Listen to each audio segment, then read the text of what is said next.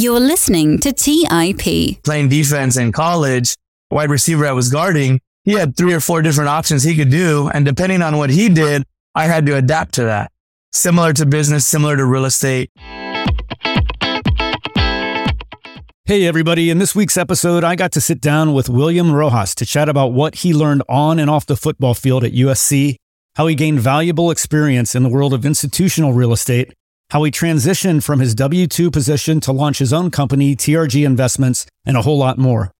William is a real estate investor and developer with a track record of over 1.5 billion in closed transactions. He co-founded and is the managing partner of TRG Investments, a vertically integrated real estate firm focusing on ground up and value add multifamily projects in Southern California and Texas. I think you guys are really going to enjoy this interview with Will. I loved hearing about how the discipline of football prepared him for success in real estate, what it's been like transitioning away from his W 2 job into running his own company, TRG Investments, and what his plans for the future are. There's a lot of value in this episode, so I hope you enjoy it. And so, without further delay, let's jump into this week's episode with William Rojas.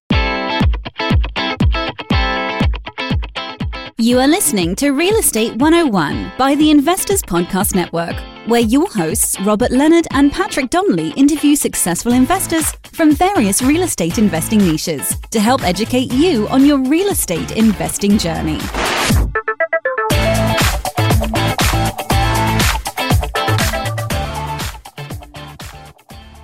Hey, everybody. Welcome to the Real Estate 101 show. I'm your host today, Patrick Donley, and with me today is Mr. William Rojas. Will, welcome to the show. Hey, Patrick. Thank you for having me. Pleasure to be here. I'm excited to talk with you today. We've had a chance to talk on the phone yesterday and a little bit here before the interview started, and I'm eager to jump in to your real estate journey. But I first wanted to talk a little bit about football. I know growing up, you kind of had your set sight on Division One football and ended up playing at USC, which is really cool. I want to hear more about that. You played with a guy that we actually interviewed a couple months ago, Devon Kennard, DK, I think is his nickname, who's recently come out with a book. We can talk about that. But I wanted to hear a little bit more about for you specifically, like just some lessons and skills that you developed in football that have carried over into your real estate career and then you also made a comment to me on the phone that I thought was interesting, a couple points about why you think it's not uncommon for whether it's college or NFL football players to do end up doing really well in real estate. So if we could kind of go into those two points, that would be a good place to start. Absolutely. Growing up, I was a huge sports fan, gravitated towards football. I went to USC football games during the Pete Carroll, Reggie Bush, Matt Leinart era. The golden age, as a lot of people refer to it, was very spoiled seeing championships and, and great games. Fell in love with it, pursued it myself. I, I played all sports growing up, basketball, baseball, football. And when I got to high school, I, I specialized and, and gravitated more towards football. Was a quarterback, also played defense, and life lessons that you learn just playing football. I mean, it's a gladiator warrior sport, right? You have to have an immense level of attention to detail to execute the game plan while you are being essentially attacked by another person trying to inflict pain, pain on you. You know, we always said on, on kickoffs, right? Keep your head on a swivel because things are coming at you. And that, that's an analogy for life, right? Things are always going to be thrown your way. You always got to be aware. I think some of the attributes that I took away from just playing football was grit, being able to dig deep when you're tired and you're running sprints to make it to the finish line. You can use that in life, right? When you're working hard, you don't want to go and finish that extra document you're reviewing or send out that last email. But that's the difference, right? Continuing to push, you know, also learned a lot about myself, just being able to balance a lot of different things, knowing what my game plan was and how to adapt to it depending on the situation. And that's real estate. Playing defense in college, wide receiver I was guarding, he had three or four different options he could do. And depending on what he did, I had to adapt to that. Similar to business, similar to real estate. If you are buying a project and you're late on construction, then you have a refinance coming and you have to get leases in place. You have to be aware of all different scenarios that could take place. So I use that, you know, just life lessons more than anything. And then Devon Kennard, a buddy of mine, you know, he's a couple years younger than me. but you could tell as a freshman and, and as a younger underclassman that he had a great head on his shoulders, very mature. That's one of the biggest things I saw in college football. The guys that made it to the NFL were very mature from an early age. And DK, we've, we've caught up over real estate and life and other things. And he just wrote a book on financial literacy. And what's the name of the book? Do you recall? It all adds up, I believe is what I read. He's paving the way for other athletes and other individuals to break into real estate investing. He had an interesting story to me when he got drafted into the NFL. You know, he's got a, pretty decent sized salary compared to most people, 22 or whatever age, you know, he was when he got drafted. He ended up still driving his high school car like throughout his first couple seasons in the NFL. Like that kind of ability to delay gratification and to save really has kind of set him up for the path that he's on now. And, you know, we kind of went into, there's a lot of whether it's football, basketball, whatever, there's a lot of players that end up after their professional career with not much to show for it. You know, there's a, Uh, a 30 for 30 called broke about that, just how I forget the percentage, but there's a huge amount of professional, I think it was in this case, basketball players that ended up broke. Of course. Yeah. Just, just a testament to what you're saying. Really mature guy who had his head on straight and knew what he, he wanted to do. I wanted to get about your story though was real estate going into USC something that you knew you were going to pursue, or did you have other career plans or ideas at that time when you were playing football? You were doing a lot of extracurriculars too outside of football that I want to touch on. But was real estate your main focus at that age, at a young age? You know, I grew up on real estate sites and construction sites. My grandfather is a real estate investor. He ran a, a commercial landscaping company, but gravitated to real estate investing here and in Mexico. And then my father was a general contractor. So my earliest memories and, and childhood was getting woken up on the summer to go to a job site. And, you know, I learned very hard lessons early on that if you don't go to school and you don't get an education, there's a job waiting for you, but it's going to be in the hot sun and it's going to be a lot of hard work. That was all the incentive I needed to, to work hard academically and, and get a job, what I called an air conditioning job. When you went to USC, you ended up studying what? What was your focus? I got into the business school, Marshall School of Business, and Marshall had a unique program where you could kind of customize your curriculum. So I took majority of my classes in real estate finance, but I also took some entrepreneurship classes. Uh, and then I also took some other just operational classes, not sure what I wanted to do when I got into the business school, I, I, took a finance class my junior year. And a lot of my peers in that class were, were talking about this industry that I, I had never heard of called investment banking. And they said, Oh, it's the hardest industry to get into. It's, uh, very, very demanding, very competitive. So of course I wrote it down and went to work studying and, and I got an internship at an investment bank in Los Angeles. Uh, did that for a summer and hated it. I, all I wanted to do was be staffed on the real estate deals. We were doing leverage buyouts. We were doing recapitalizations of companies. We were raising equity for a sunscreen company. And I was like, this is great skills. You know, the first day I was there, they disconnected my mouse and they said, you're going to learn how to do Excel modeling the real way. So you had to learn the hotkeys, which is a very tough week, but very thankful for that experience thereafter and realized early on after that internship that I wanted to do real estate and shifted my focus to brokerage, did an internship there, then started recruiting for other opportunities. And this was coming out of the great financial crisis. Acquisition jobs weren't as readily available. There was a lot of workouts and, you know, similar to an environment we might be entering right now of distress and turmoil and volatility. That's where I kind of put my head after business school.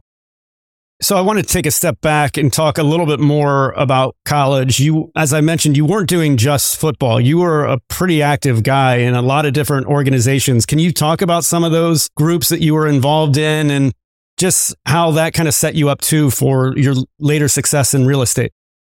Absolutely. Was first generation college student. My parents didn't go to college, even though they, they worked very hard and put a strong emphasis on education. Uh, we were afforded a great private Catholic school education all through my early years and through high school. When I got to USC, it was a bit overwhelming. I, I didn't really know where I wanted to spend my time and how to compete with my peers who seemed so much ahead of me just because even in high school, they were doing internships or shadowing their parents or, or meeting their parents' friends that were at law firms. I didn't know where to start. So I had a couple friends that were part of the Latino business club. I'm Mexican American and I first started going to those club organizations. They welcomed me in. They had Fortune 500 companies that would come in, sponsor one event per week and certain events. So I learned how to put a resume together. I learned how to network, how to dress, how to conduct yourself in a professional setting, right? And these were Fortune 500 companies, Nestle, Macy's, you know, the big four accounting firms were very, very instrumental in, in giving back. So I started with the Latino Business Club and quickly realized I needed to focus on more finance and real estate. Second club I joined was the Trojan Real Estate Club, where I got immersed with a lot of people that had similar interests, real estate, right? Development, leasing, construction, property management, all different facets.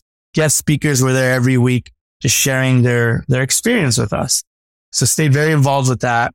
The third organization was a fraternity on Frat Row, traditional fraternity where a lot of my fraternity brothers are from all over the country, right? You got people from Greenwich, Connecticut. You got people from Florida, Texas, all of different socioeconomic backgrounds. That's when I, I started learning about what trust funds were and kids had access to these or were going to be getting access to these and made friends with a lot of those individuals.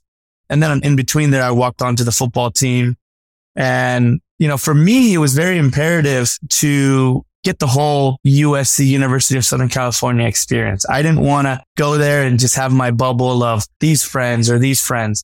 I wanted to meet everybody and I took a strong interest in that.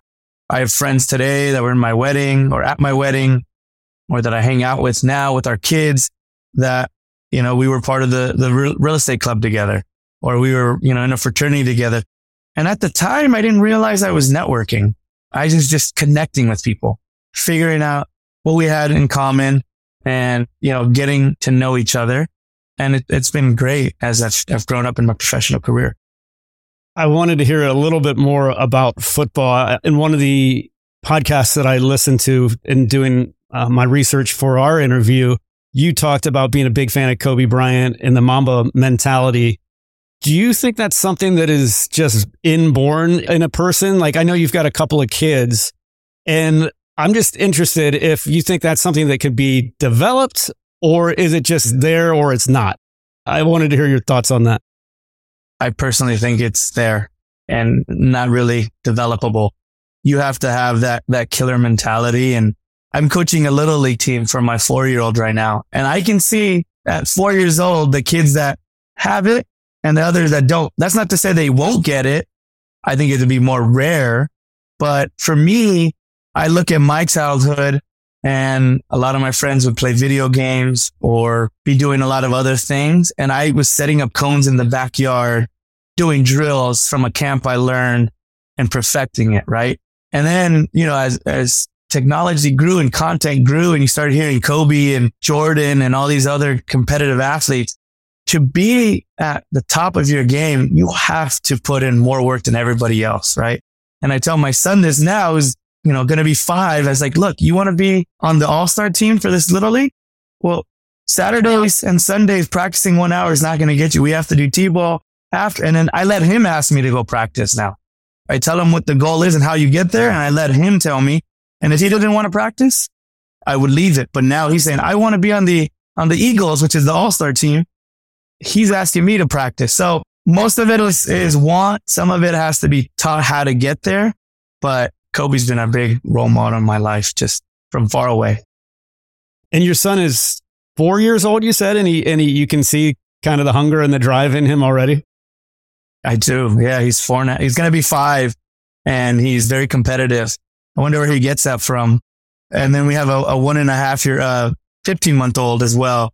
Too early to tell with him, but feisty baby personalities it's just an interesting question to me the nature nurture idea and what you know if, if you can develop it. I do think it can be developed to some degree but it's i agree with you. It's like it's there or it's not. And if it's there like you can really ride with it. And i wanted to talk a little bit more like you mentioned the internship that you did for the investment banking. Kind of sounded like that. Quickly you realized that was not for you. What were your next steps after graduating from USC? What year did you graduate first? You mentioned the great financial crisis. Talk to me about like what was going on in economically and then just your next steps coming out of out of college. Did investment banking all throughout college, 08 through 2011 when I graduated. I was seeing different points of the economic collapse, right? First, it was the rumblings of Lehman and Bear Stearns, and then it was banks actually collapsing and liquidity drying up. These were all real time discussions in our classes. So it was very interesting. And then I was after school or on break was doing internships or coffee meetings and hearing real time what people were doing. I, I remember speaking with some of the brokers, the apartment brokers, and they were talking about how great of years they had in 06, 07. And then 08, 09, they were salvaging anything that was left, anything to sell just to get a commission checks. That was an eye opening experience to learn from. I started guerrilla networking. And what I mean by that is I was going to, you know, events that I wasn't supposed to be at, just getting in and meeting people. We had business cards in the business school that I was handing out to people. I was guessing people's emails from firms that I couldn't get a hold of. First name dot last name dot firm name. Bounce back. Then I would do first name, last or first letter, last name, bounce back on the fifth try. Got it. Didn't get a bounce back. And, you know, I would put USC football players seeking advice and, and I got people to open it. And then from there, kind of figured out where I wanted to go. It was very important to me to get the biggest brand name out of school, right? I always figured that if I wanted to go to a more entrepreneurial firm, start my own firm, I could do that down the road, but I wanted to be part of an analyst program that had the big brand name and, and connotation behind it. And the, the the diligence was done to get into that program, right? So I started at Wells Fargo in their institutional real estate lending group. Uh, I was in the San Diego office. We were banking. We were doing bridge loans and construction loans for home builders, for public REITs, and for the very well capitalized sponsors in Southern California. Did that for two years and got a great experience on the lending side of the business and understanding credit worthiness and financial analysis to borrowers. That's how I started my career. So were you doing the underwriting for those bridge loans and, and, or what, what exactly was your role at Wells Fargo? I was in the analyst program. I, I had a relationship manager, which is a vice president and the head of our group that I reported to.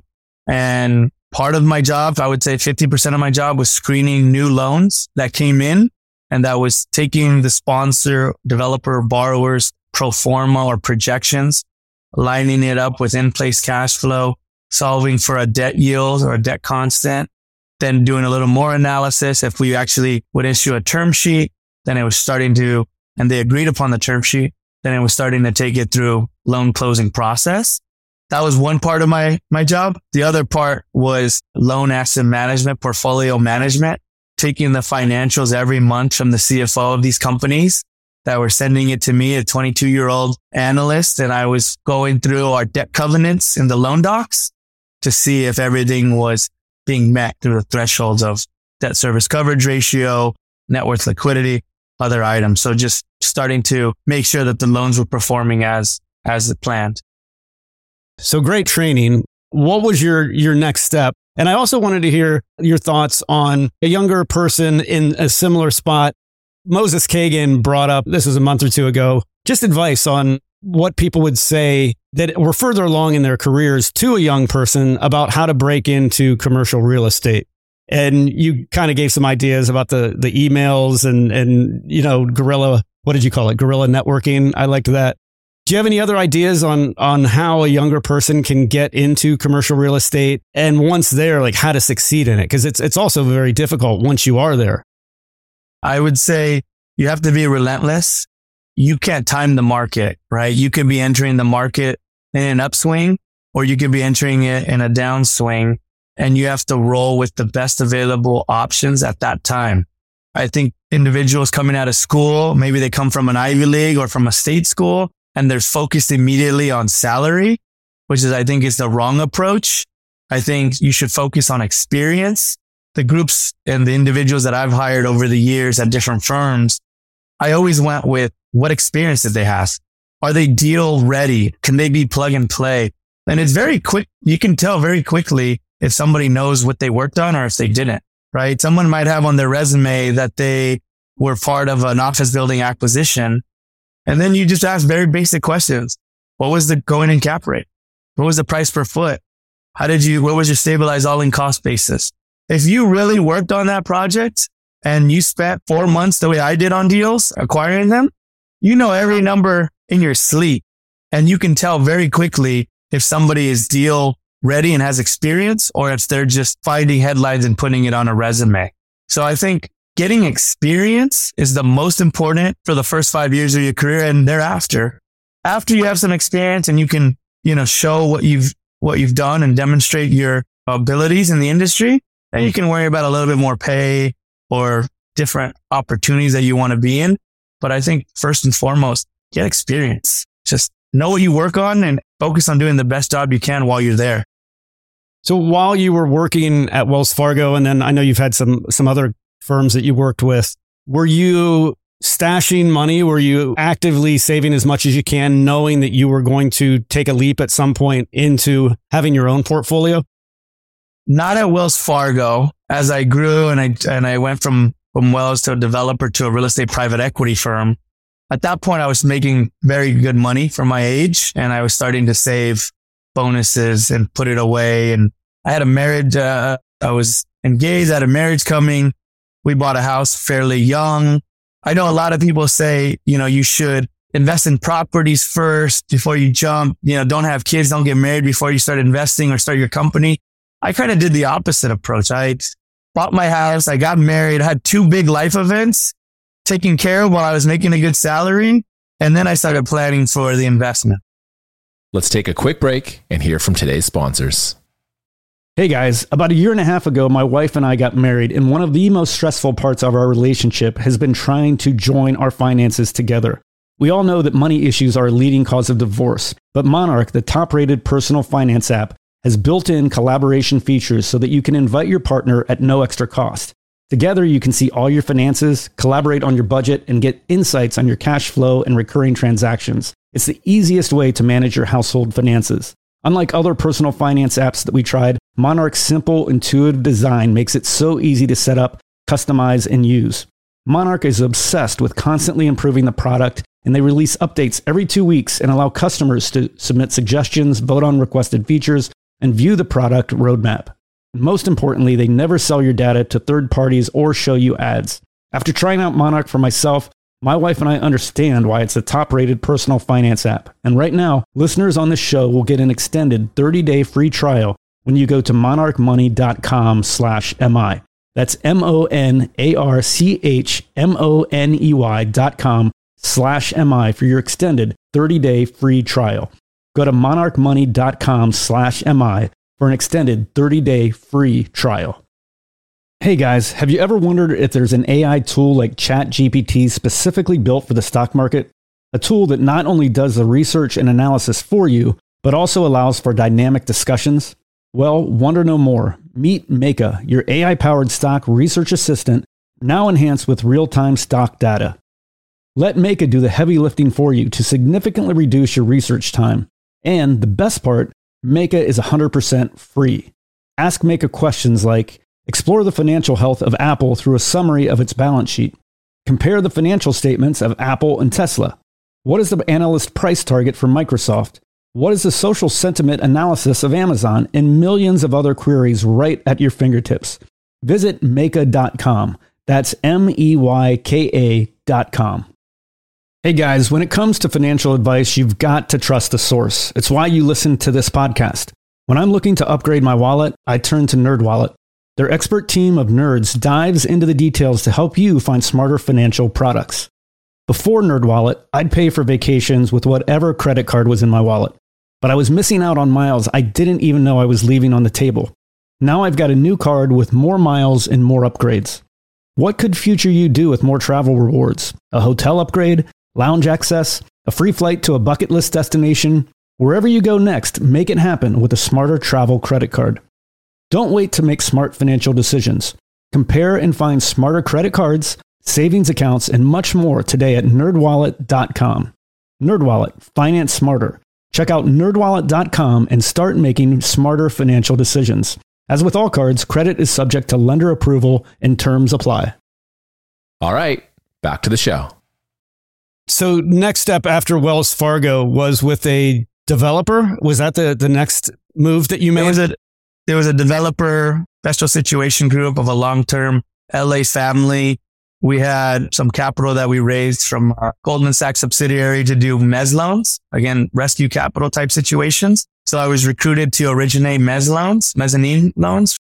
So liquidity drew, was drying up during this time and, and call it 2010 to 2013, 2014. Capital was not readily available.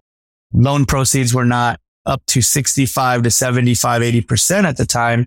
Groups that were in trouble or trying to get a little bit of a higher leverage loan to start their business plan, they would go to a bank and get maybe 60% loan to cost. And they said, well, we're going to do our business plan. And we really, and so the next two years, we would really have, would like to have more leverage on this deal. So we would come in and go behind in, in a subordinate position to the senior loan.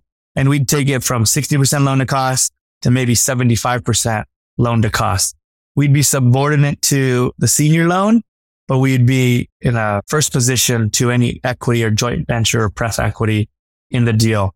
Equity being the sponsor's capital. And what was interesting of this, the rates were a lot higher. For an investment perspective, we were charging points up front. We were double digit mezzanine loan points or rates.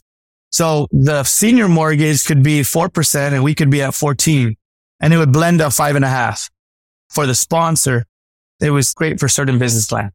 I wanted to hear if you, what we're going through now reminds you in any way of some of those early, when you were at Wells Fargo and, and beyond. Just, is there any kind of similarities that you're seeing right now from today to like kind of the coming out of the great financial crisis or even, you know, early days of the great financial crisis? I started my career at Wells. We, we were doing loan originations, portfolio management. We were also doing workouts for troubled assets. So I started seeing groups that were very well capitalized start losing deals and hand the keys back, things that they could have avoided. One of the things I tell my, my brother, who's one of my partners right now, is if you go back to 20, 2008 to 2011, anybody who bought during that period was nervous and scared. And it was a point of uncertainty, right? It wasn't like, oh, I'm getting a steal on this deal. It's like, think this sounds good. All my fundamentals check out. I'm at a good basis. I really hope the world doesn't end in, in a year or two, but we're going to make a leap of faith on a risk adjusted basis. And then in 2013 to 2017, everybody who saw the sales comps from 2009 to 2011 or 12, they were calling those investors geniuses. How could we have missed that? So I think that's very similar to what we're in right now, where, you know, you had Russia, Ukraine last year.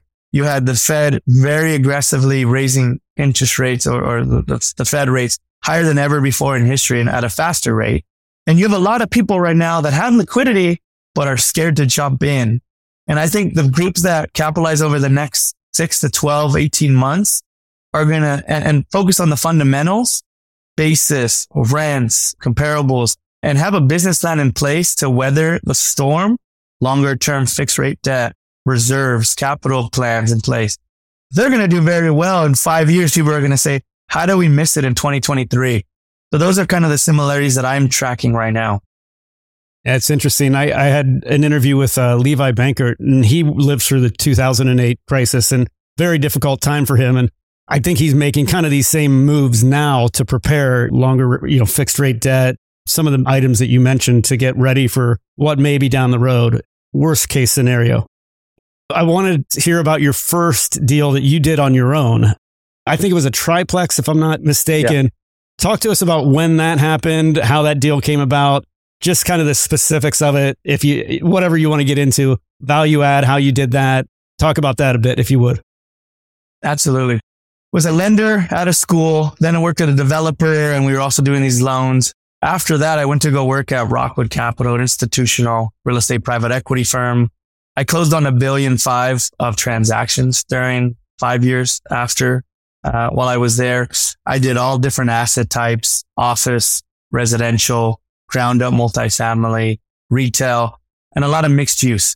While I was at Rockwood, we were doing a lot of office and mixed use projects in certain parts of Los Angeles.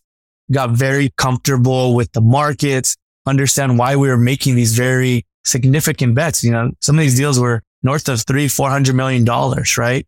We raised certain, you know, funds just for these deals. And I started looking at why we invest in these areas? Why is this firm? Why are our investors very focused on these areas of town? And it was public transportation.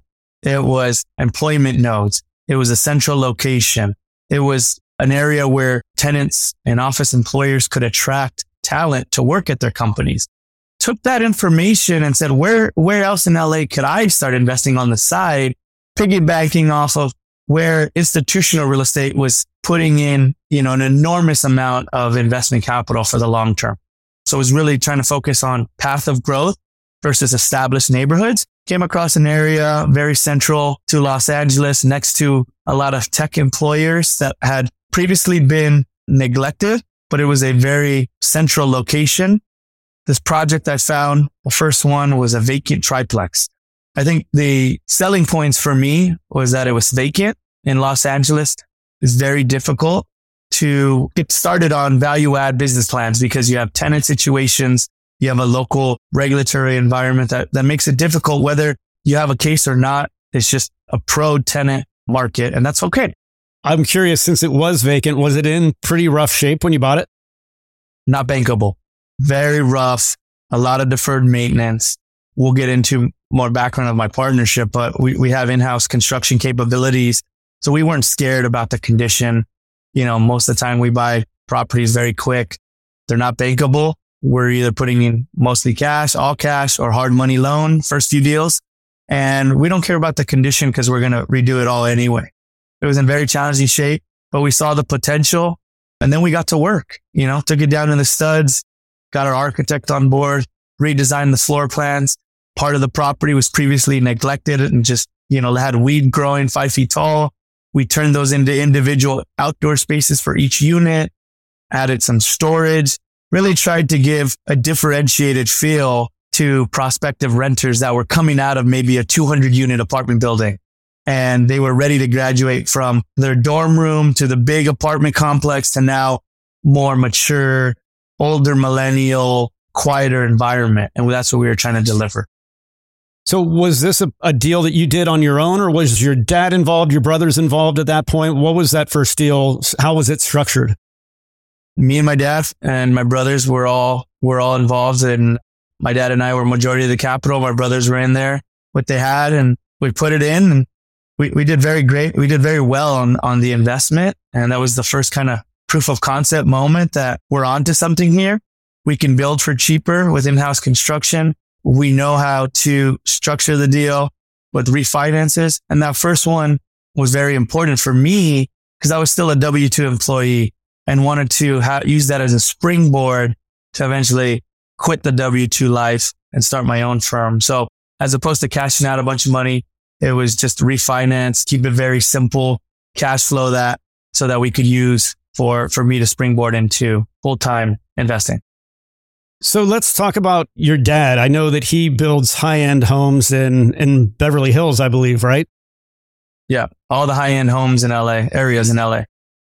So we're talking millions of dollars, several thousand, what, 10, over 10,000 square foot homes? Yes. I wanted to hear why you ended up not, and this is kind of taking a step backwards. Why did you not end up right out of college working with your dad doing the family business? I'm in a similar situation and kind of chose the same route that you did. And I wanted to hear your thoughts on it. It was more of a personal decision on I worked very hard in, you know, a, a challenging academic environment. And I figured I was in a lucky position that, that the construction company would always be there if I wanted to participate, but I wanted to carve out my own path and, and get a different skill set. You know, we talked about it in on, on long road trips and different dinners that we had together. I'll build and you buy and, and find the real estate, right? I took that very seriously and said, let me figure out the real estate industry first and development business. And then we could partner at the appropriate time. And I was in no rush to join the construction company or partner with it, but was working very long hours. I felt like I established myself in the industry, had a great skill set. And I kind of knew I was ready to start my own firm when maybe I didn't have all the answers, but I knew how to get the answers about 10 years into my career. Wanted to carve out my own path and then come back to the construction company down the road. Totally makes sense. And you were working a ton of hours too, like 80 hour work week, you know, like yeah. working a ton, right? Yes. Yeah. You touched a little bit on your grandfather. You've talked a little bit about your father. I know family's super important to you. I wanted to hear more about your grandfather coming to the US. Talk to us a little bit about his story because I found that pretty fascinating, along with your dad's story as well. My grandfather was was an amazing man. He's recently moved on. He's no longer with us, but still a big influence in in all my family's lives. Uh, he immigrated to the U.S., got a work visa, got his paperwork in order, became a dual citizen, started a commercial landscaping company. My dad is one of five, so he was supporting a lot of young boys early on in his career, working six, seven days a week. And he really, looking back on it, it was amazing what he was able to do, barely knowing the language and making connections with his clients, these people that owned apartment buildings in the 60s, 70s, and 80s and when he passed away, we, we found old boxes of loan agreements and joint venture agreements that he had with some of his clients that were written on a yellow note sheet. And it was like, there's no excuse for me not to be able to capitalize on the experience that I have and the, and the opportunities that I've been presented. When he was cutting deals on a note sheet, buying his first property, saving up, buying the second property and so on and so on. And he had, uh, you know, he left quite, quite a legacy of a portfolio for us here and in Mexico. He was still partnering with his siblings in Mexico, gas stations, hotels, office buildings, and uh, just gave me a role model to look up to when things got tough and I wanted to make excuses. Didn't have that.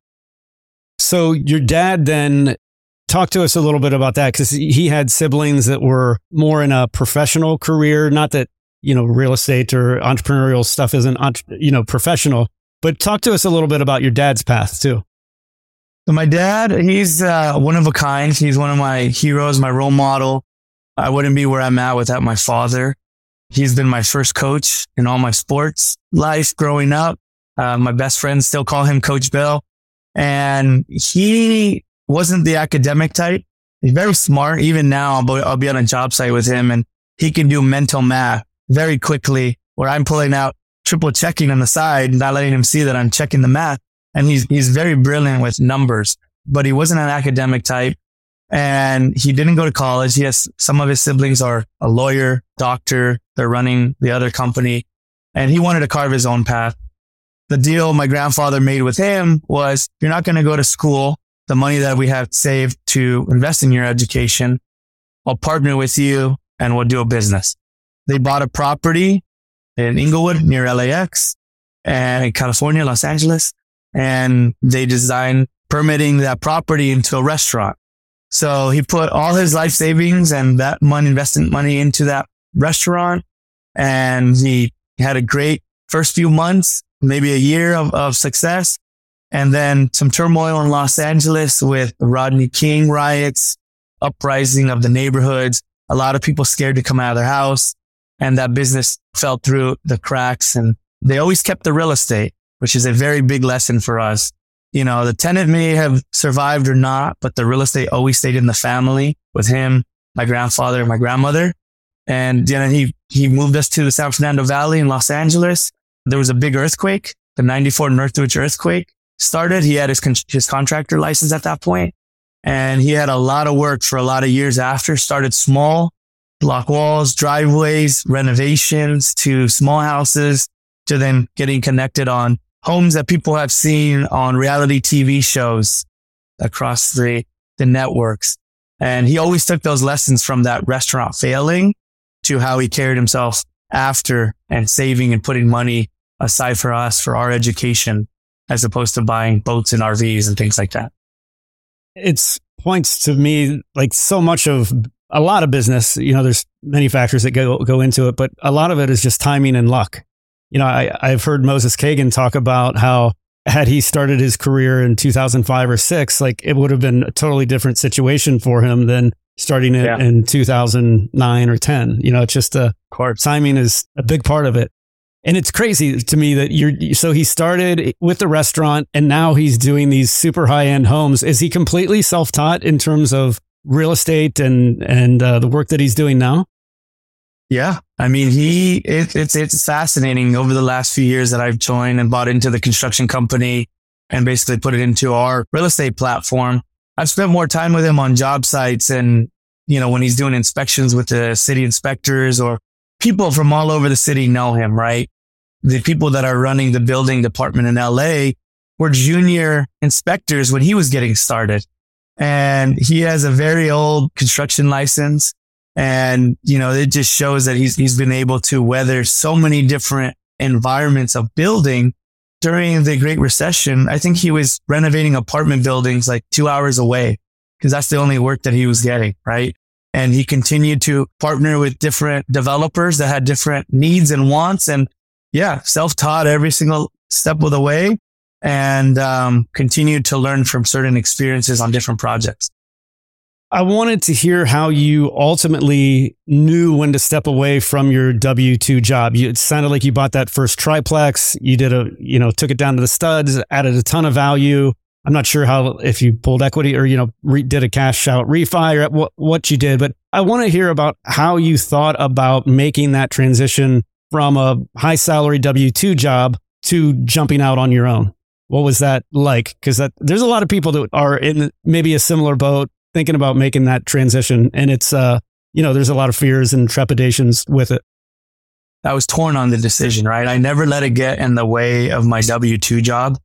I realized and appreciated the jobs that I had and the opportunities that I had. So I, I always wanted to do a good job for my employer because whether the who I was working for, they had a lot writing on it. So I, I took it very serious. I always had in the back of my mind wanting to do my own deals. Started talking to my wife, who's a big support background, backbone for me of if you want to do it and you think you can do it, I'll support you. Right. So that was a big piece of it. Not everybody has that luxury in a partner and a spouse that says, I believe in you, figure it out. My last job before going off on my own, I got connected with two very smart individuals that are still mentors of mine and we were buying properties in Southern California and in Texas. I was very transparent to them that I was going to join, but I was also interested in buying properties on the side. And they said, all right, so long as it's not of institutional size under 10 million or whatever, just don't let it get in the way of our work and we'll, you're fine. We'll support you. I didn't want them to find out down the road thinking that I wasn't committed. So I was transparent and upfront with them. My portfolio on the side started to snowball instead of paying ourselves and we, we did create value and refinance, it just rolled into the next property, rolled into the next property, right? And we started to grow slowly, organically. And around 2019 is when I was going to Texas quite a bit, probably every other week, every week. And I was starting to miss meetings for deals that I was personally guaranteeing or that my house was on the line for. And I said, it's not fair to my employer. I'm thinking about this other stuff. And it's also not fair to me my family, what we're doing, not being all in on this business. I gave notice January 2020. Uh, I stayed on for a few months and we all know what happened on March 12th when the NBA shut down and the pandemic started. Um, had some serious conversations with my employers about, you know, transitioning out. And they said, are you sure you want to do this? We're not sure what's going to happen. You can still work from home. I consulted for them for a few months, managed relationships, managed my, the, the people that were working under me or with me. And in June 2020 said, you know what? It's time to cut the cord, you know, sign the separation agreement. I still talk and do a lot of networking with those guys and our mentors of mine and, you know, look at deals together.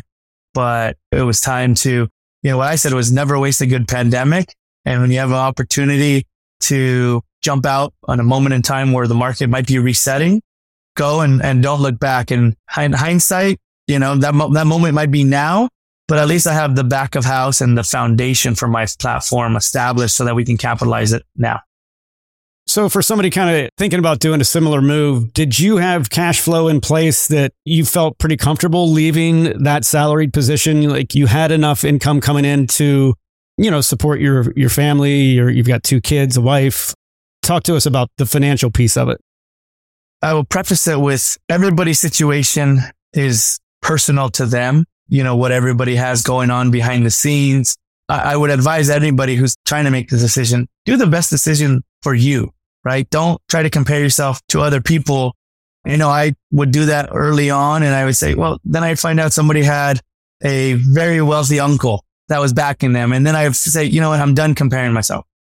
I did set up the first few deals to get a small cash flow coming in to pay my monthly reserves. Over time, bought in to the construction company and took a small salary. By no means was I making what I was making previously, but it was enough that I could pay my mortgage, have dinner on the table, and then I could really focus on, you know, my own business and growing our platform. What I didn't want to do was I didn't want to be in a position where I had to do a bad deal to take an acquisition fee to keep the lights on. And that's the luxurious position that we're in today. We don't have to do a deal just to do a deal to get fees coming in. We can be disciplined to do only the deals we want to do. That's what I would advise other people trying to jump out. Do what's best for you. Some people might jump cold turkey. I did a little bit more thoughtfully and over time. I think the point you made about we're all kind of prone to comparing ourselves to others, and that can be dangerous. I, there's a quote comparison is the thief of joy. Like you said, you have no idea like the backstory or the advantages that maybe someone else has had that and you you may not. I think that's a, a good point. Just kind of stay true to your own path. And it sounds like you you have. I want to hear more about how you ended up structuring the company. It, it's uh, TRG Investments. Talk to us about just how you guys are structuring it. There's like two divisions, basically, from my understanding. Correct me if I'm wrong, but go into a little bit about the partnership with your dad and brothers, how you guys divide out duties. Just go into a little bit about more into what it's like working with family as well. Your thoughts on that? Sure. So yeah, TRG Investments right now, the organization is myself and my father, the two managing partners. We own a majority share of the company, but our other brothers are owners in the company and have the ability to gain more ownership over time. You know, the initial uh, seed capital was from the two of us. And also the two of us were putting our assets and our houses on the line, signing guarantees and backstopping loans. So there was a little bit more disproportionate ownership up front. But over time, we have mechanisms to change the ownership structures as we grow. Myself, my father, who's been a GC for 35 years. I've been in real estate, institutional real estate the last 13 years. I have a, two younger brothers. One is uh, about two years younger than me and he is followed my dad to the construction side. So he has uh, over a decade of construction experience, project management. He's now recently taking over our property management arm and our property management division. So he's helping with our assets locally and dealing with maintenance updates and our portfolio upkeep. Um, and then our younger, my youngest brother, he's about four years younger than me and he followed my path. Um, in college, he saw what I was doing and, and I always told him, I don't want you to follow me and not be happy about your career choice. Do what you want to do, right? If you want to do accounting or investment banking or anything else, tech, go for it. Don't follow me. I don't want to get the blame down the road. And he took an interest in it and he's worked at some very, very reputable institutional firms. He still secured a large brokerage shop, national firm, CBRE, national firm. And he was part of the land sale division and multifamily division where he was a wizard with land use and understanding a gas station on this corner, three different options of how you can develop that property. And then they would package it and then they would sell it or take it to the market to sell to developers. So he got very great experience on land use and development in LA. And then worked at a developer before joining us about a year ago. So right now it's, it's one company and then our construction company is a separate corporation. We use almost exclusively our construction company on all our projects, but there's still paperwork to keep everything separate. One's a corporation. This is an LLC. There's a holding company and subsidiary LLCs. Myself, my dad make are, are talking about directions of the company. My younger, youngest brother, Steven, him and I are running, trying to grow our portfolio and the financials and acquisitions and development.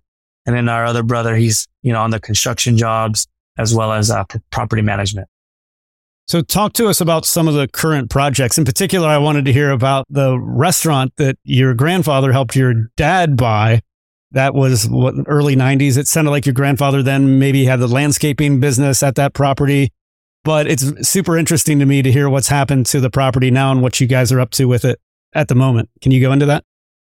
Yeah, absolutely. So, the restaurant that we alluded to earlier in the conversation, my father left the restaurant business, leased it to a few other restaurateurs. They stayed for a few years and then they moved on. My grandfather had a commercial landscaping company, which he then leased the property. Um, he had, you know, his office there. He had part nursery there and plans for a lot of different projects. And he, he stayed with it through about 2018. And my grandfather and my dad came to me one day and said, all right, I want to be bought out. My dad said, I'm going to buy him out. They looked at me and said, what can we do on the property? And I said, I don't know. Let me figure it out. I called an architect friend of mine who just started his own architecture firm. Him and I worked on some very large institutional deals together. And here we are doing our own little side deal together. He just started his firm and we started the process. We met with the county of LA. It was near the flight path of LAX. It was also commercial zoning meaning retail and office was the designated use or, or intended use. And they said, yeah, this is going to be very difficult to develop here. You sure you don't want to do an office building or retail? And we said, no, we want to do housing. There was a way to do housing, but it was going to be small lot, you know, a couple small units, four units, I believe is what we could do on it. And there was going to have to be some type of commercial component to it. We submitted the process and started the process. Then a new Senate bill was passed January 1st, 2020 in the state of California, which streamlined affordable and workforce housing in certain commercial corridors. This property fell under that designation and the county planner called us and said, Hey, new opportunity to pursue this project. Why don't you explore this new SB 35? We explored it. We were able to entitle it for 11 units, ground floor parking, two levels of framing above it. We are the contractor. We are the developer on it. No outside capital, just our own internal capital. And we are pouring the foundations tomorrow and going to be starting framing here in about four weeks. So was and, the uh, original uh, restaurant, the original structure there? Did you have to take that down? What was there some demolition involved with all of this? Yeah, we demoed the building, the restaurant building on Black Friday, day after Thanksgiving last year. So we were all there and it was an emotional moment. My dad was telling me about the memories he had at that property that he did the roof shingles himself. And he was on the roof when he heard the radio that Magic Johnson got sick with, I think it was HIV. And there was a couple of other stories that he told me about that him and his father shared at the property he was he was okay with new beginnings at that property, but yeah, it was demoed, fully demolished in uh, November of last year, and then we had our groundbreaking right before Christmas, groundbreaking ceremony. So, what's been the hardest part with that project? What's been the most challenging thing you guys have run into so far? Honestly, it's uh, LA has been mimicking Seattle for the last you know two months, so there's been a lot of rain more than usual. Um, so just managing stop and starts with weather issues. As far as the rest of the build, it's pretty seamless for us. Again, we have a deep, deep bench of subcontractors in the Los Angeles area. We're using some of our subs that do the $25 million homes. And then we're using some of the subs that do, you know, student and workforce housing, smaller projects. And we're overseeing everything. And then we have our own internal labor and, and team on payroll that are doing jack of all trade type work as well. Aside from that project, you've also ventured into Texas, it sounds like. What are some of the deals that you guys are doing there? Texas is a new growth market for us. I have experience, my brother has experience on executing investments in Texas in the past at previous firms. And right now we're working on value add multifamily projects in Austin and in San Antonio and then select sub markets within Dallas Fort Worth. So we're right now we're working on a 400 unit project. We're trying to get under contract. We don't currently own anything there, but we do have experience and a lot of relationships with brokers and property managers. So I think that's going to be a big growth market for us. very complementary to diversify our investor base and investments. California, Prop 13, where taxes are locked in. Texas, you have the largest population growth and huge corporate relocations happening there. Between the two submarkets and two states, you have the fourth largest economy in the world in California and the ninth largest economy in the world in Texas. So we get, we think it's a great focus of us to diversify over the future and for our investors that want a little bit of both. Someone ground up, someone value add, someone California, someone Texas. And we're going to keep working hard sourcing those opportunities and let our investors pick which ones they want to be part of. Let's take a quick break and hear from today's sponsors. Do you guys ever feel overwhelmed with all that's going on in the markets and feel like you just can't keep up with the day to day news headlines? Today's show sponsor, Yahoo Finance, is my go to solution to keeping up with today's top news and stay informed with what is happening globally. With Yahoo Finance, I'm able to see the biggest trends and biggest movers in the stock market, what is happening with interest rates, major geopolitical events, and much more. If it wasn't for Yahoo Finance, I would have no idea that Tesla is laying off 10% of their staff or why iPhone shipments are down 9% year over year. Yahoo Finance also has a number of other cool features, including a tool that lets you link in all of your investment accounts, analyst ratings, and independent research, as well as the ability to create customized charts.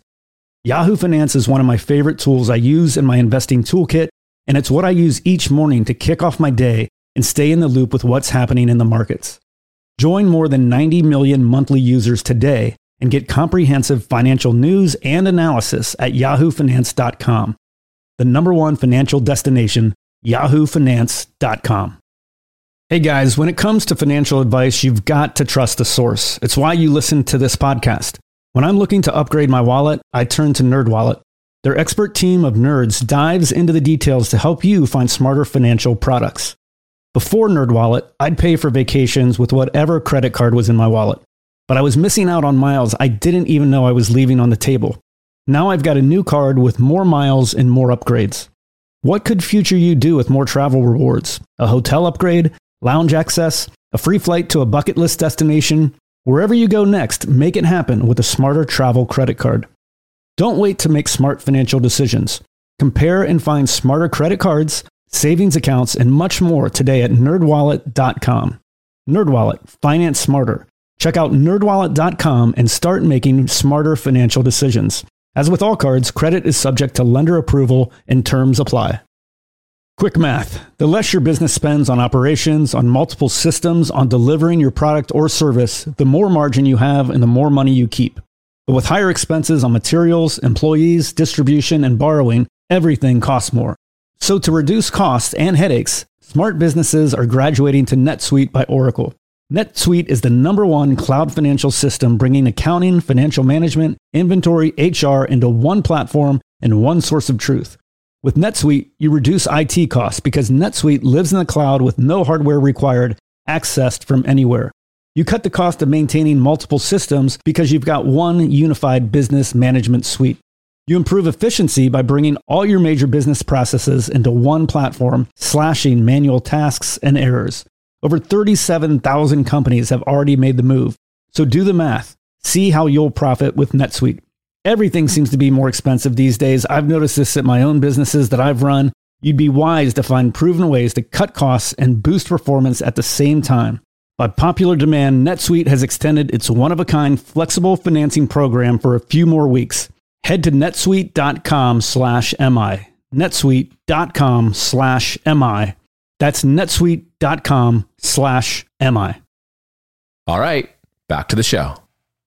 I wanted to hear how you decide whether or not to take on outside capital. It sounded to me that the where the restaurant was, that 11 unit project, that's all funded by by you guys internally. How do you decide whether or not to take in outside investors? I mean, talk us through that. Aside, from, aside from checking our bank accounts at a moment in time, yeah, right. uh, the first few deals, a handful of deals, we really wanted to prove the concept to ourselves first with our own money. We really wanted to make sure that we had a couple cycles of taxes done, reporting in place, managing property management and, and tenants, and really wanted to do a test run with our own capital before we took anyone else's money and, uh, you know, had that responsibility as a fiduciary. You know, the way we see it is when you get an investment and when you get someone to sign and invest in your deal, you're signing up for an obligation to perform for those individuals. Like these people's savings are at stake. College funds are at stake. And we take that very seriously. Last few deals, we started working through partnerships, some joint ventures and started taking friends and family capital. And I think we're going to continue to grow that. You know, we're going to do some joint ventures with institutions going forward. My brother and I have a lot of comfort presenting and the way you structure those deals and due diligence for the institutional deals. So we might use that to grow our platform, but we will also be doing smaller deals where we can bring in friends, family, family offices. And that might be a different business plan. That might be a hold forever business plan versus a institutional deal where they're in a fund and there's a five year hold where they're focused on IRR. The family office and our syndications might be more focused on wealth preservation and cash on cash and other things like that. Yeah, that makes sense. I wanted to take a step back a little bit, actually, to my very first question. I don't think we touched on why you think both college and NFL players end up doing really well. You made the point to me on the telephone yesterday about why football players or athletes in general end up doing well in real estate. Can you talk about that real quick? Yeah, yeah, that's bringing full circle. So the first thing I would say is any collegiate or professional athlete is very competitive. To get to where they're at, they have to be very competitive. And there's a certain skill set with having a task at hand and working through it and figuring it out, uh, whether that's the playbook or executing on the field. So first and foremost, it's the competitiveness, right? It's the type of person you are. Second, you think about where a lot of people go to college, college towns, or where they're playing in the NFL. They're traveling a lot right? And they're, they're exploring the city and, and maybe they're spending their off season in LA, San Francisco, New York, Miami. And then they're getting ideas of what's happening in those markets. Then they're going back to Indianapolis or then they're going back to another city within, within the US that doesn't have the same growth uh, that LA or some of these other cities have seen over the years. So they're starting to implement strategies that you see on the coast or other areas implemented in a smaller town and less competition, more opportunity to create value and you can kind of set the market. So I think the ability to have all those exposures to all those markets help real estate or NFL players and college players become very well versed in, in real estate investing. Yeah. I think DK's first investment, I want to say it was either in Indianapolis or it was Indiana or Ohio, one of the two. And there, there's an old adage that if something like on the coast, like if something is killing it, like in, in terms of a business concept in New York or Miami or LA, bring it to Columbus, Ohio. And it, like, if it works here, it'll work anywhere. It applies to, to real estate too. I wanted to just kind of wrap up here with a fire round. Are you up for that right now? Absolutely. All right, cool. I wanted to, this is a, a question that I got from a guy named John Marsh, who has done some um, really interesting work in Opelika, Alabama. If you've never heard of the guy, I really recommend you checking him out. I think you'd like him a lot. But he's got a podcast. And one of his questions that I liked was like, it's what have you read recently that you think I should be reading? That's a great question. I read a lot of real estate books. I am a real estate fanatic. I think a very interesting book I read over the years, but I continue to read is Powerhouse Principles by George Perez. Yeah, he leads uh, Related Miami, the huge development company. And it talks about his background working in the public sector, working in affordable housing, working for the cities and the municipalities, and then gravitating towards the private sector and then his partnerships with public and private. He talks about his condo projects in LA, the ones that work, that didn't work, his inter- international business and how he got comfortable doing business outside of the US and for me, it, has been a, a great example of just thinking bigger, not getting too comfortable with, with doing a small project here or there, but thinking bigger than and getting out of your comfort zone. So I, I would recommend Powerhouse Principles by Jorge Perez. Is it a biography about his no, life or is it, it's kind of a nonfiction about how? I mean, it goes into his experiences, but it's not his biography. Uh, he talks a lot about case studies, a lot of deals, that he did, things that worked, how he runs his meetings. not a biography, but very much influenced by his life experiences. Got it. I will have to check that out. That's one I've not heard of. So I love getting new, new recommendations. I wanted to hear about, uh, aside from your father, your grandfather, who is your real estate or entrepreneurial hero? I would start with LA locally, right? A guy that has become a household name in the city, but you know, we've known about him for a long time here. It's Rick Caruso. He's a developer here, the king of placemaking. He developed the Grove in Los Angeles. He's developed other shopping centers, lifestyle centers, really. He's really took in a, a big interest in experiential retail. He's found properties and areas and communities and then catered the retail to that demographic, but just his attention to detail of the plants, the, the water fountains, the way the aesthetics look. And he's taken big inspiration from Walt Disney. He said, you know, a lot of my projects resemble how Walt, you know, and Disney created Disneyland and his attention to detail with the sounds and, and the parking experience and the valet, everything. For me, he's been someone that I follow. And what, one thing that I do and have done over the years when I work out, I listen to podcast books, but I also listen to commencement speeches from college graduations and hear tidbits of advice from other leaders in different industries. And I think one I heard from him was, what was the biggest regret when you developed, you know, the Grove in LA? And he's like, I had so much conviction that I was going to create this value here in this area of placemaking. I'm kicking myself. I didn't buy everything around it. I knew it was going to be successful. So that always stuck with me. That's interesting. Um, Eric Weatherholtz calls that the the halo effect. You know, like developing an, an, area that's an amazing place, but then like because of what you've developed, everything around it, the ship rises because of what you've done. So it sounds similar that Rick had a similar uh, kind of thought yeah. process, or wish he had a similar thought yeah. process. In terms of commencement speeches, I wanted to hear more about that. Do you have any really great ones that come to mind that I should listen to, or our, our listeners should listen to? I don't have one off the top of my head. I listen to a lot of a lot of them, and I don't do it as much anymore. But definitely when I was younger, especially firms I wanted to work for, things like that, I was listening to. I'd pick Harvard class of HBS class of 2008 commencement speech, right? And it probably worth digging back into now, hearing what advice people were giving in 2008, 2010, because history repeats itself. So I'm sure a lot of those messages could be relived today. Yeah, 100%. younger generation. 100%. I agree with that. What about, uh, do you have some favorite podcasts that your go-to podcasts when you're working out that you like? What, what are some of those? Aside from yours and, and the I would say Guy Raz and how I built this. I love li- listening about all different industries, right? I think real estate, you know, whether you're in housing or retail or office, it's all about what people are up to. What are they doing? What are they interested in? So I like to just understand other businesses and the psychology of their business and how they're attracting customers and how they're building their businesses, right? So that one's very, very interesting to me. Capital allocators with Ted Seides is a, is an interesting one for me. That's more macro economy, more, more high finance, but also people investing a lot of money in a lot of different sectors. And then this one has been a great one for me as well. Um, real quick, and you don't have to answer this if you don't want to, but do you have any investments outside of real estate? Uh, no, I don't.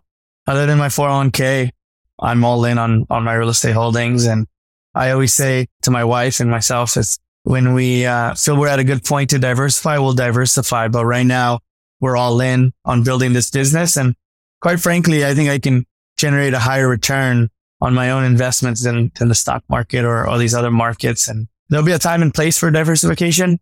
But right now in, in growth mode and business building mode, I'm all in on my real estate holding. Yeah, I love it. I, there was a gentleman I interviewed, James Nelson, who's a commercial real estate broker in um, New York, who came out with the book recently. And he said the same thing that you've got way more control with real estate, with stock market or uh, other markets. It's very difficult to gain an edge. And you, you, we didn't really touch on this, but you do have kind of an un, unfair, uh, competitive advantage in many ways, just having everything in house and being able to really efficiently do things can you talk a little bit about that? Just like how that is in some ways an unfair advantage to you compared to like somebody else that doesn't have what you've got going on? Yeah, no, I, I think competitive advantages can come in a lot of different ways and shapes and sizes. I think for me, maybe we didn't have the seed capital or backstop capital that maybe someone else might have. But what we did have was we had in-house construction, right? So we can build more efficiently, control the building process a little bit more than other groups. And then we can also build for cheaper, right? So, you know, some people ask me, well, what's your return on cost on this investment or what's your return on it? And I'll have to, you know, disclose that, you know, just making it very apparent. My numbers are not your numbers and they won't be, right? We can build at cost and not take a profit on construction for anyone else you hire is going to get paid for doing the work on your project. So I think that's, that's a big competitive advantage, but also just bringing in the white collar experience with the blue collar experience and being able to have a call with a private equity company going through a deal, talking about a waterfall split and a promote. And then I'll 30 minutes later, I'm in the car talking to a plumber about what sewer cap to use. And I think that's a big unfair, unfair advantage for me because I feel comfortable in both scenarios. That's a huge skill set, actually, to have that, to be able to go back and forth between both worlds. And some people have one or the other, but it's, it's great to be able to have both like you do. Yeah. And then I'm working on the construction side, but I also have my father and mother brother to, to take a majority of, of the role on, on the building side. I know enough to be dangerous and, I, and I'm learning more, but I'm going to stick to what I know, which is creating value through real estate and generating strong risk adjusted returns. Totally makes sense. Well, this has really been a lot of fun. I've loved learning about you, loved hearing about football and just your career path and what you guys have been up to with the company. For our listeners that want to learn more about you or maybe to reach out to you, what's the best way for them to get in touch? I'm pretty active on Twitter. Um, I'll go through phases where I'm very active and then a live deal or something will come up, but Twitter is the best place to find me. My DMs are open. My Twitter handle is Rojas, uh, my last name, TRG and you guys can find me there. My Instagram's private with just a lot of kid photos. Uh, and then our website is TRG Investments. That's where you guys can find me. Cool. Well, thanks so much. This has been a lot of fun. I appreciate your time today. Thank you, Patrick. Appreciate it. Okay, folks, that's all I had for today's episode. I hope you enjoyed the show, and I'll see you back here real soon. Thank you for listening to TIP. Make sure to subscribe to We Study Billionaires by the Investors Podcast Network. Every Wednesday, we teach you about Bitcoin, and every Saturday, we study billionaires and the financial markets. To access our show notes, transcripts, or courses, go to theinvestorspodcast.com. This show is for entertainment purposes only. Before making any decision, consult a professional. This show is copyrighted by the Investors Podcast Network. Written permission must be granted before syndication or rebroadcasting.